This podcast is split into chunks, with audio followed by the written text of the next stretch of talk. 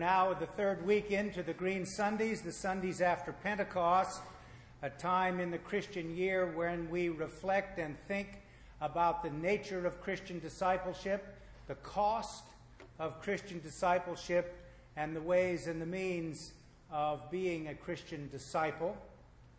Last week I read to you uh, something that we've uh, read from time to time at St. Luke's, the five marks of a disciple, and I thought I'd read them again because they may have something to do, particularly with the reading from 2 Corinthians, which I intend to preach on in addition to the gospel, where we have two healing stories.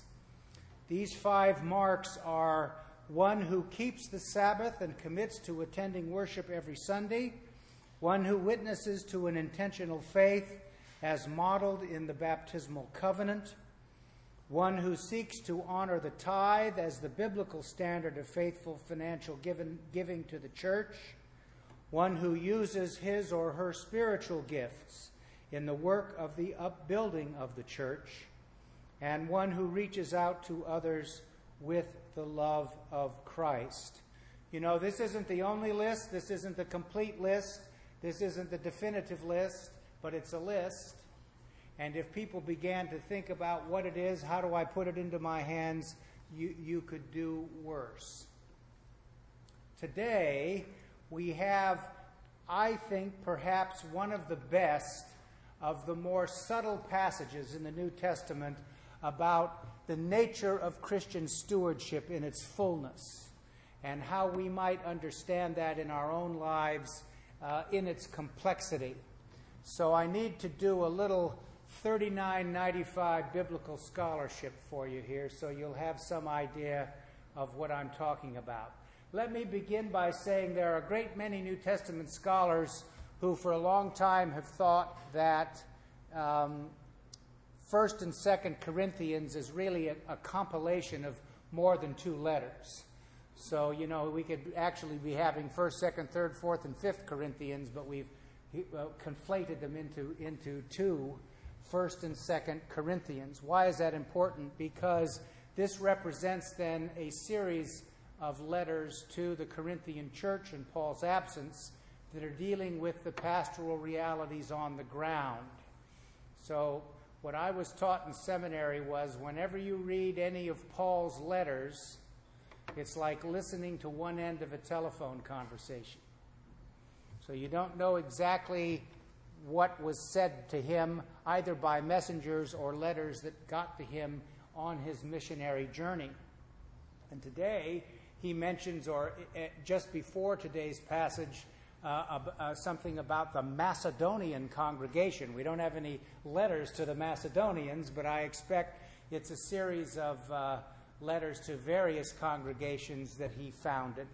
More on that in a minute. So here's the situation on the ground for Paul. I've mentioned to you many times that the Christian church in Corinth is a church that was on the bleeding edge of the dysfunctional church movement in the New Testament. They were a conflicted group that was uh, afflicted by factionalism, by cliques, by uh, being susceptible to the latest uh, wind that blew in the community and so forth.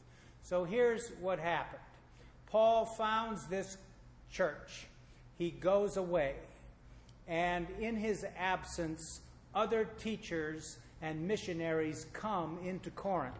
And they tell the Corinthian congregation that what Paul has told them is not correct, and what they're telling them is correct. And so they need to change their views with regard to how you practice Christianity.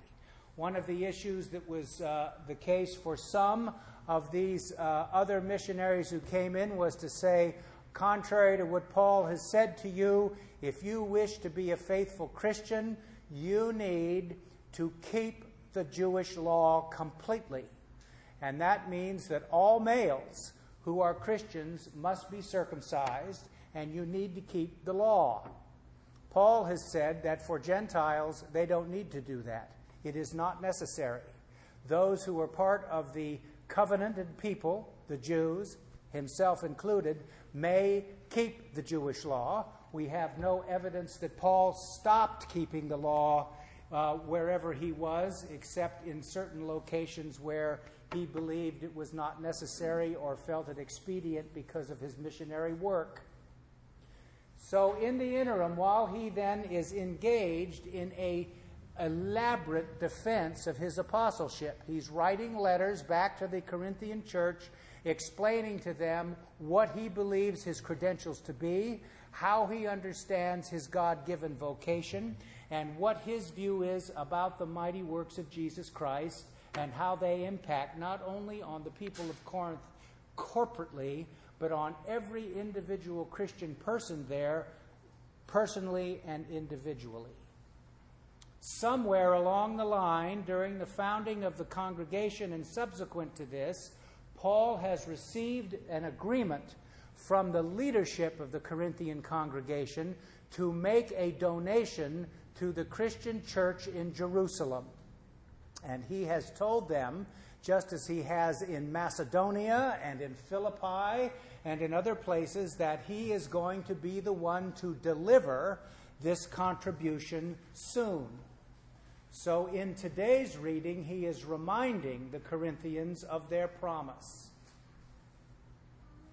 And he's saying to them, You need now to step up and you need to match your commitment, as he says, to other people's earnestness. And what he means by that is the earnest resistance to doing this. I read this passage this week and I thought, here we are, Parish Life 2009. We have uh, a group of people who made a promise. Now they're mad at Paul, or they think that Paul led them astray. They've listened to these people and actually believed them, some of them, and so now they're prepared to renege on their promise, or at least they're wavering. And Paul is saying you need now to be able to honor your commitments and to understand that part of the Christian character is to be generous. And the reason I commend this species of generosity to you is that the Savior was generous to a fault, and in fact gave his life for you. And because of that, Jesus constitutes a template that you lay over your own habits and behavior and relationship and understand that generosity both in terms of time, talent, and treasure, is absolutely essential to your progress and your spiritual maturity. And he has a wonderful line in this reading, which is We need to discover, in so many words, how to match our abundance with other people's need. How to match our abundance with other people's need. He means, of course, in this particular case, that Cor- the Corinthian church needs to deliver on the promise to make a contribution to the Jerusalem church, which was in straitened financial circumstances. But there is a broader thing here that he is at pains to deal with, and that is that matching your abundance with other people's need involves the full range of your human character as it bears on reaching out in love and concern for other people. And you've heard me say to you before that that might involve finding the ways and the means to commend to other people the practical wisdom that you have learned about living that is going to be helpful to other people as they live. I do not mean, when I say this, giving people advice about how to live their lives. I always say this at weddings unwanted advice has the odor of ancient fish. Somehow we need to understand how we can commend the practical wisdom that we have learned in ways that are going to be upbuilding, as it says in the five marks of uh, discipleship. How do we do that in a way that is going to uh, add to the general welfare and improve the health of relationship? So, generosity and the generous spirit is at the heart of understanding how we match our abundance to other people's needs. A wonderful passage in the New Testament about stewardship in its fullness. One of the most widely attested facts in the gospel witness is that Jesus healed people. You know, in biblical scholarship, when, when you uh, do the work in, in traditional scholarship about whether this or that is historical in the New Testament, one of the methods in scholarship that is used is called multiple attestation. Multiple attestation is something that we have in spades for the healings of Jesus, some of the most widely attested to facts in the New Testament. But we also see that unlike other healers who were alive at the time of Jesus and before and after, Jesus' ministry does not focus itself on healing.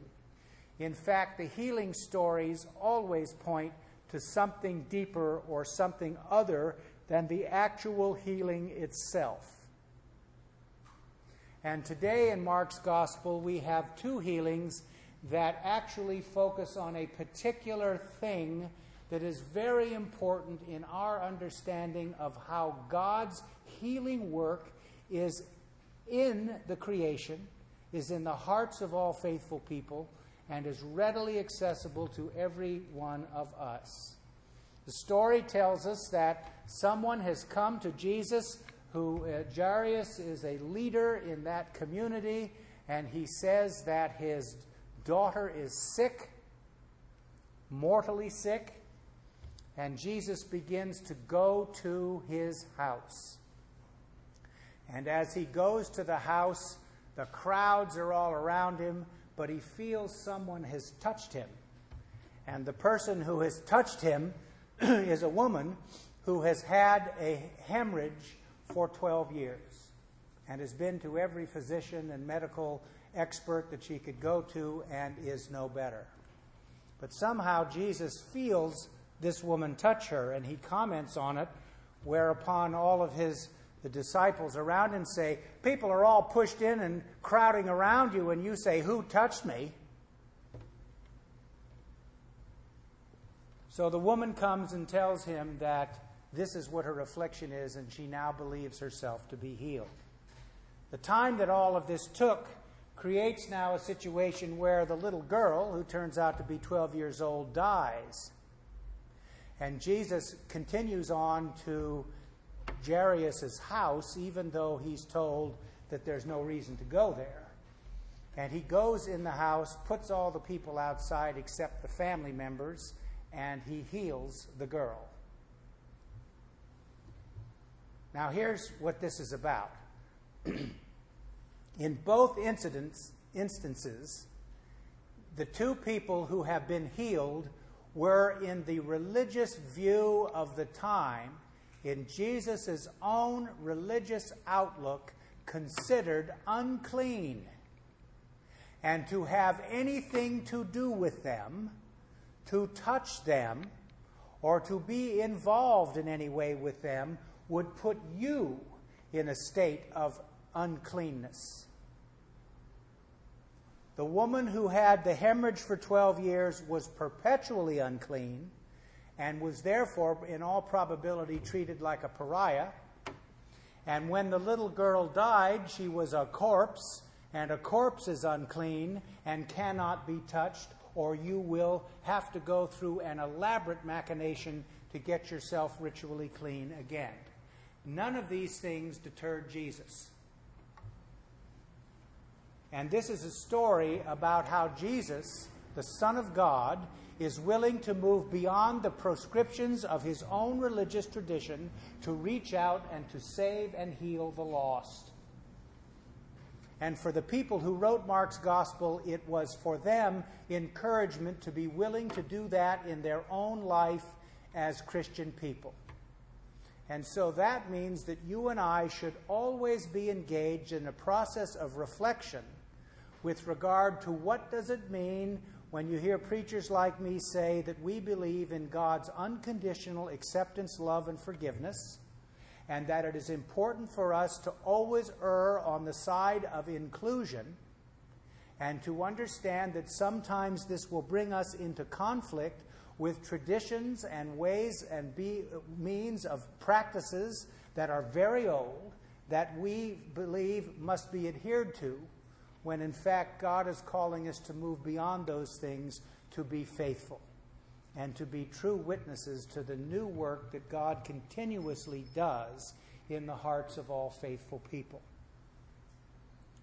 So this week, think about how you might have an occasion to match your abundance to other people's need. See if you have an opportunity to uh, reach out to somebody that you might not have thought was a worthwhile recipient of your generosity and know that that kind of inclusion and that ability to do that is a godly thing and that God, in His grace, supports you in this process. Amen.